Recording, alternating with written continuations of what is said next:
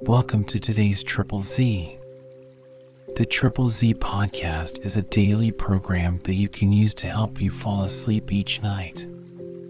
Just turn down the volume, lay back, relax, and enjoy as you fall asleep.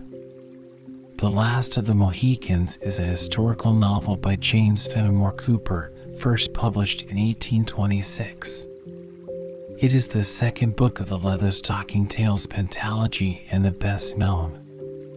The story is set in 1757 during the French and Indian War, the Seven Years' War, when France and Great Britain battle for control of North America.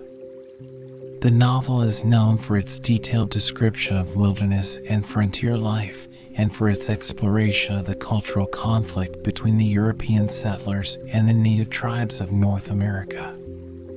It also features themes of heroism, love, and tragedy, and a moving exploration of the eventual fate of the native tribes. If you enjoy our program, please be sure to write us a review on your podcast platform and share us with a friend. You both might sleep just a little better at night. Our website is triple Z, that's 3z's.media. You can also like and share our content on Facebook or our Instagram account ZZZ Media Podcast. Music for today's episode was provided by Gaia Symphony on Apple Music. Chapter 27 Hint I shall remember, when Caesar says do this, it is performed. Julius Caesar.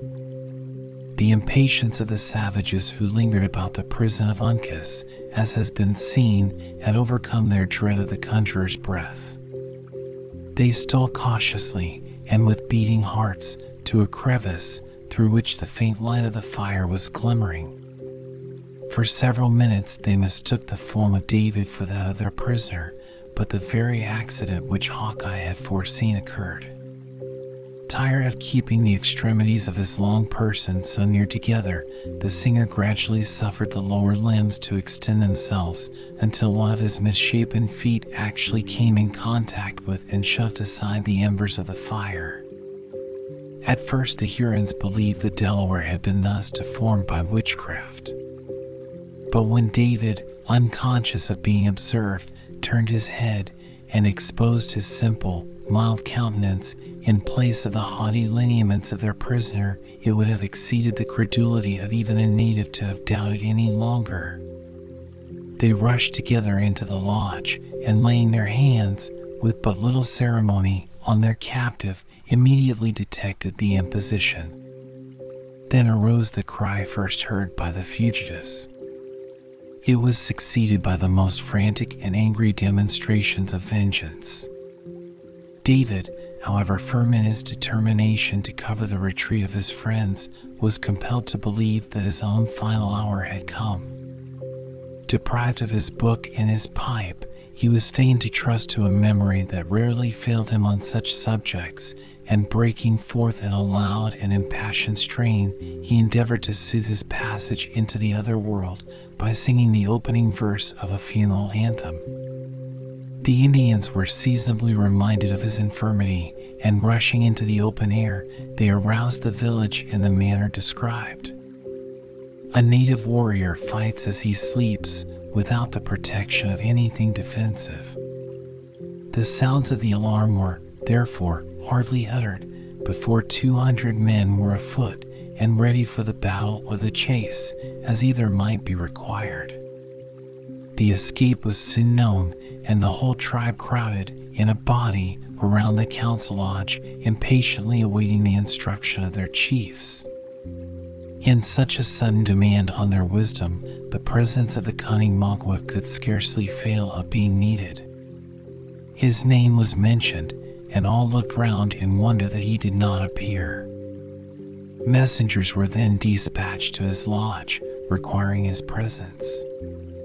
In the meantime, some of the swiftest and most discreet of the young men were ordered to make the circuit of the clearing under cover of the woods in order to ascertain that their suspected neighbors, the Delawares, designed no mischief. Women and children ran to and fro, and in short, the whole encampment exhibited another scene of wild and savage confusion. Gradually, however, these symptoms of disorder diminished, and in a few minutes the oldest and most distinguished chiefs were assembled in the lodge in grave consultation. The clamor of many voices soon announced that a party approached, who might be expected to communicate some intelligence that would explain the mystery of the novel surprise. The crowd without gave way, and several warriors entered the place, bringing with them the hapless conjurer who had been left so long by the scout in duress. Notwithstanding this man was held in very unequal estimation among the Hurons, some believing implicitly in his power, and others deeming him an impostor, he was now listened to by all with the deepest attention. When his brief story was ended, the father of the sick woman stepped forth, and, in a few pithy expressions, related, in his turn, what he knew. These two narratives gave a proper direction to the subsequent inquiries, which were now made with the characteristic cunning of savages. Instead of rushing in a confused and disorderly throng to the cavern, ten of the wisest and firmest among the chiefs were selected to prosecute the investigation. As no time was to be lost, the instant the choice was made, the individuals appointed rose in a body and left the place without speaking. On reaching the entrance, the younger men in advance made way for their seniors, and the whole proceeded along the low, dark gallery with the firmness of warriors ready to devote themselves to the public good, though, at the same time, secretly doubting the nature of the power with which they were about to contend. The outer apartment of the cavern was silent and gloomy. The woman lay in her usual place and posture, though there were those present who affirmed they had seen her borne to the woods by the supposed medicine of the white men. Such a direct and palpable contradiction of the tale related by the father caused all eyes to be turned on him. Chafed by the silent imputation, and inwardly troubled by so unaccountable a circumstance, the chief advanced to the side of the bed, and stooping, cast an incredulous look at the features, as if distrusting their reality. His daughter was dead. The unerring feeling of nature for a moment prevailed, and the old warrior hid his eyes in sorrow. Then, recovering his self possession, he faced his companions, and pointing towards the corpse, he said, in the language of his people, The wife of my young man has left us. The Great Spirit is angry with his children. The mournful intelligence was received in solemn silence. After a short pause, one of the elder Indians was about to speak when a dark looking object was seen rolling out of an adjoining apartment into the very center of the room where they stood. Ignorant of the nature of the beings they had to deal with, the whole party drew back a little and gazed in admiration until the object fronted the light and rising on end exhibited the distorted but still fierce and sullen features of Magua. The discovery was succeeded by a general exclamation of amazement. As soon, however, as the true situation of the chief was understood, several ready knives appeared, and his limbs and tongue were quickly released. The Huron arose and shook himself like a lion quitting his lair. Not a word escaped him, though his hand played convulsively with the handle of his knife, while his lowering eyes scanned the whole party as if they sought an object suited to the first burst of his vengeance. It was happy for Uncas and the scout, and even David, that they were all beyond the reach of his arm at such a moment, for, assuredly, no refinement in cruelty would then have deferred their deaths in opposition to the promptings of the fierce temper that nearly choked him. Meeting everywhere faces that he knew as friends, the savage grated his teeth together like rasps of iron and swallowed his passion for want of a victim on whom to vent it. This exhibition of anger was noted by all present, and, from an apprehension of exasperating a temper that was already chafed nearly to madness, several minutes were suffered to pass before another word was uttered. When, However, suitable time had elapsed. The oldest of the party spoke. My friend has found an enemy, he said. Is he nigh, that the Hurons may take revenge? Let the Delaware die, exclaimed Magua in a voice of thunder. Another long and expressive silence was observed, and was broken, as before, with due precaution, by the same individual. The Mohican is swift of foot and leaps far, he said, but my young men are on his trail. Is he gone? demanded Magua in tones so deep and guttural that they seemed to proceed from his inmost chest. An evil spirit has been among us, and the Delaware has blinded our eyes. An evil spirit, repeated the other, mockingly, tis the spirit that has taken the lives of so many Hurons, the spirit that slew my young men at the tumbling river, that took their scalps at the healing spring, and who is now bound the arms of Le Renard Subtle. Of whom does my friend speak? Of the dog who carries the heart and cunning of a Huron under a pale skin La Longue Carabine. The pronunciation of so terrible a name produced the usual effect among his auditors. But when time was given for reflection, and the warriors remembered that their formidable and daring enemy had even been in the bosom of their encampment, working injury, fearful rage took the place of wonder, and all those fierce passions with which the bosom of Magua had just been struggling were suddenly transferred to his companions. Some among them gnashed their teeth in anger, others vented their feelings in yells, and some, again beat the air as frantically as if the object of their resentment were suffering under their blows. But this sudden outbreaking of temper as quickly subsided in the still and sullen restraint they most affected in their moments of inaction. Magua, who had in his turn found leisure for reflection, now changed his manner and assumed the air of one who knew how to think and act with a dignity worthy of so grave a subject. Let us go to my people, he said. They wait for us. His companions consented in silence, and the whole of the savage party left the cavern and returned to the council lodge. When they were seated, all eyes turned on Magua, who understood, from such an indication, that, by common consent, they had devolved the duty of relating what had passed on him. He arose and told his tale without duplicity or reservation. The whole deception practiced by both Duncan and Hawkeye was, of course, laid naked, and no room was found, even for the most superstitious of the tribe, any longer to affix a doubt on the character of the occurrences. It was but too apparent that they had been insultingly, shamefully, disgracefully deceived.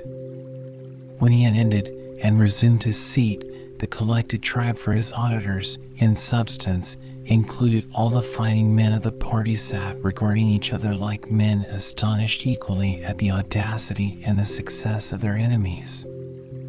The next consideration, however, was the means and opportunities for revenge.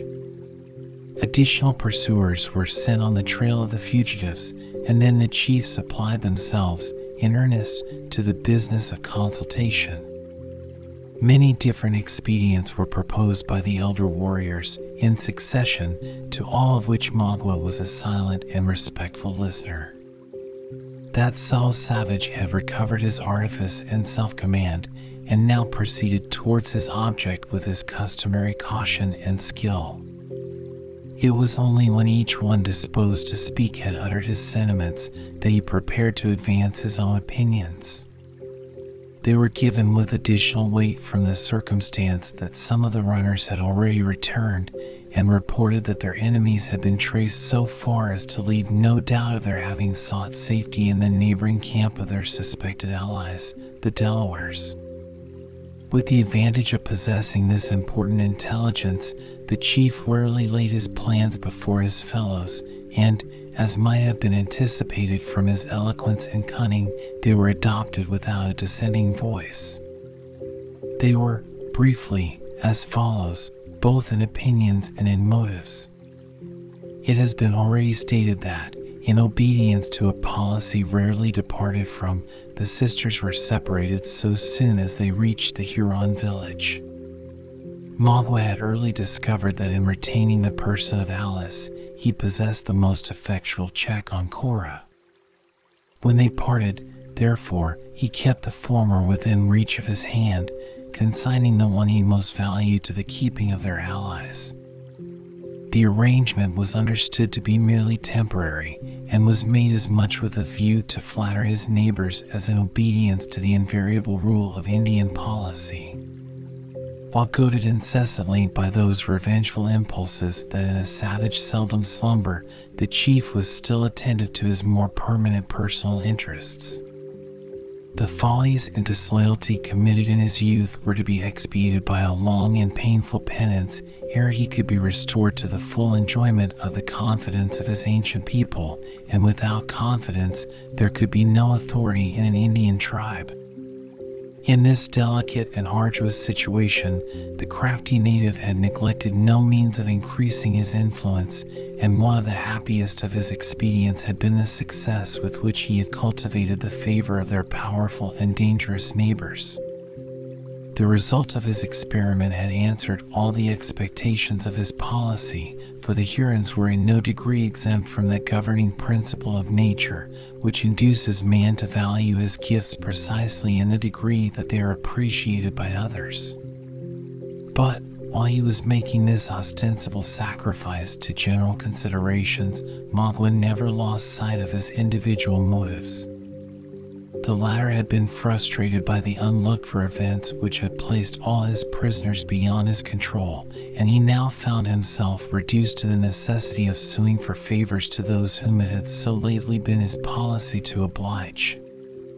Several of the chiefs had proposed deep and treacherous schemes to surprise the Delawares, and, by gaining possession of their camp, to recover their prisoners by the same blow, for all agreed that their honor, their interests, and the peace and happiness of their dead countrymen imperiously required them speedily to immolate some victims to their revenge.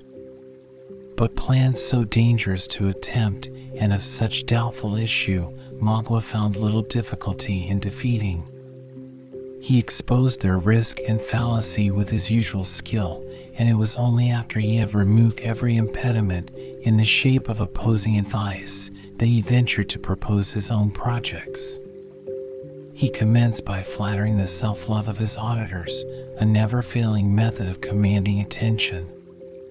When he had enumerated the many different occasions on which the Hurons had exhibited their courage and prowess in the punishment of insults, he digressed in a high encomium on the virtue of wisdom.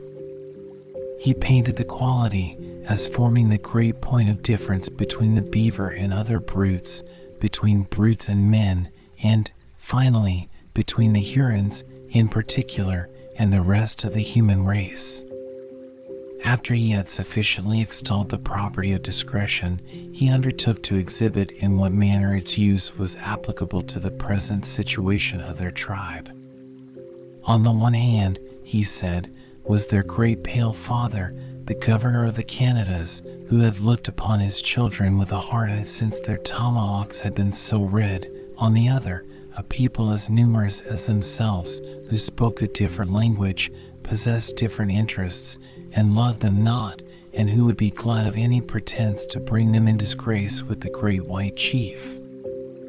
Then he spoke of their necessities, of the gifts they had a right to expect for their past services, of their distance from their proper hunting grounds and native villages, and of the necessity of consulting prudence more and inclination less in so critical circumstances.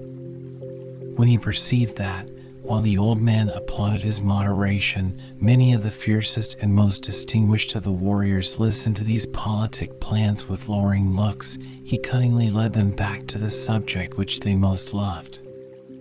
He spoke openly of the fruits of their wisdom, which he boldly pronounced would be a complete and final triumph over their enemies. He even darkly hinted that their success might be extended, with proper caution, in such a manner as to include the destruction of all whom they had reason to hate. In short, he so blended the warlike with the artful, the obvious with the obscure, as to flatter the propensities of both parties, and to lead to each subject of hope, while neither could say it clearly comprehended his intentions. The orator, or the politician, who can produce such a state of things, is commonly popular with his contemporaries, however he may be treated by posterity.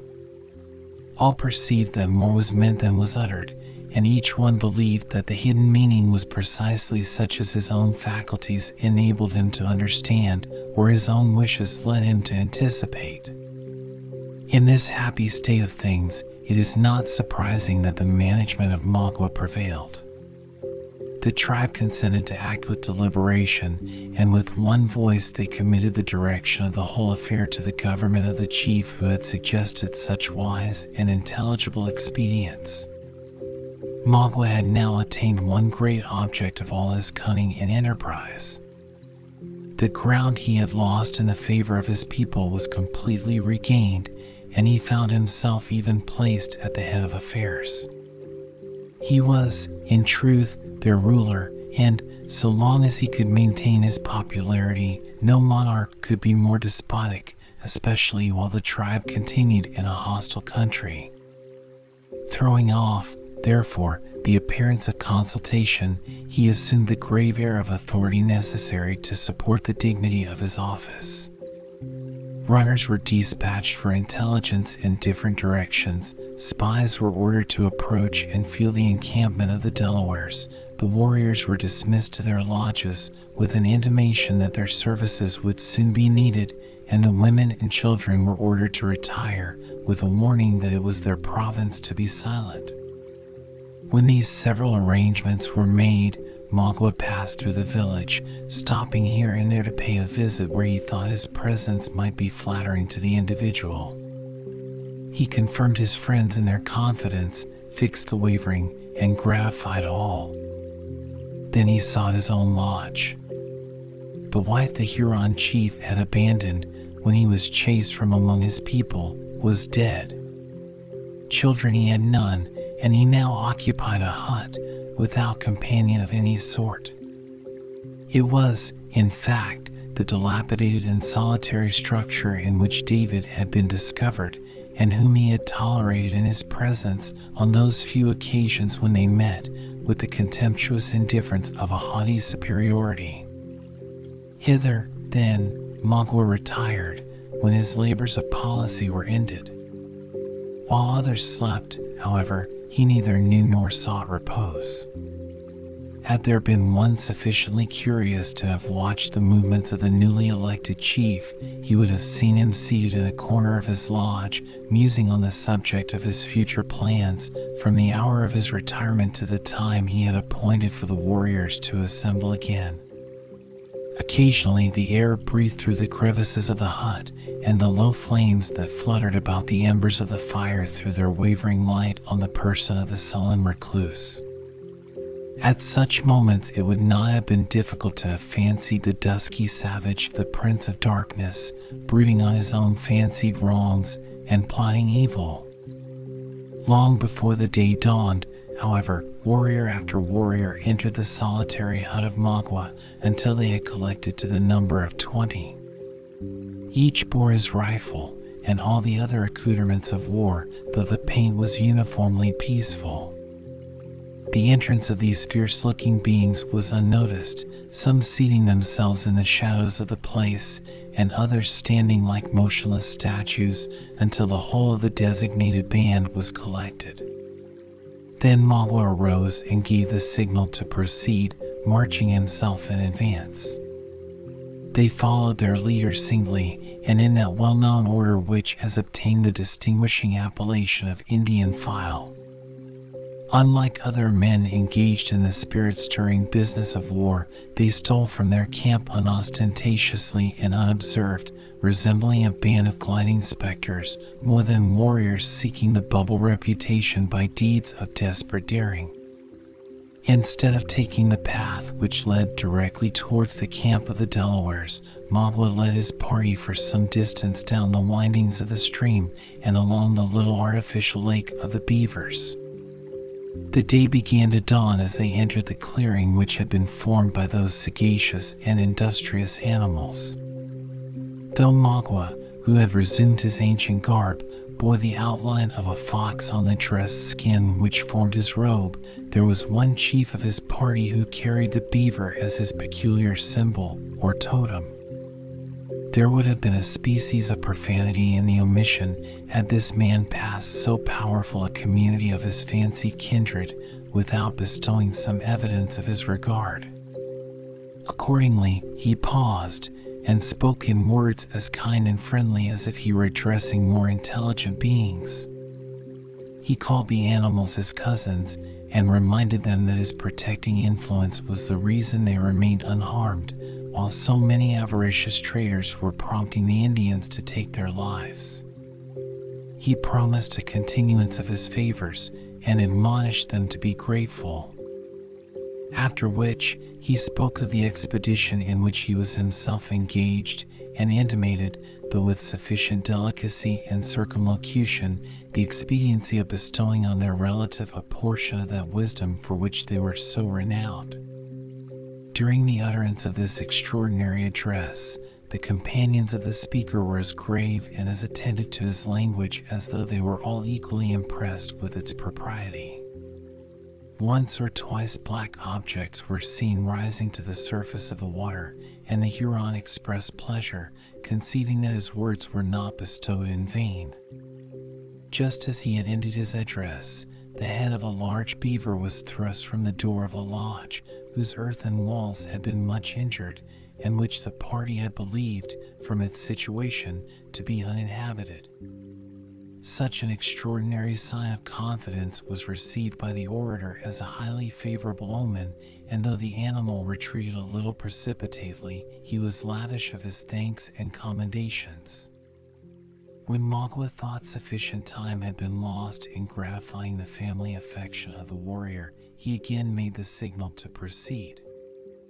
As the Indians moved away in a body, and with a step that would have been inaudible to the ears of any common man, the same venerable looking beaver once more ventured his head from its cover. Had any of the Hurons turned to look behind them, they would have seen the animal watching their movements with an interest and sagacity that might easily have been mistaken for reason. Indeed, so very distinct and intelligible were the devices of the quadruped that even the most experienced observer would have been at a loss to account for its actions until the moment when the party entered the forest, when the whole would have been explained by seeing the entire animal issue from the lodge, unkissing, by the act, the grave features of Chingachgook from his mask of fur.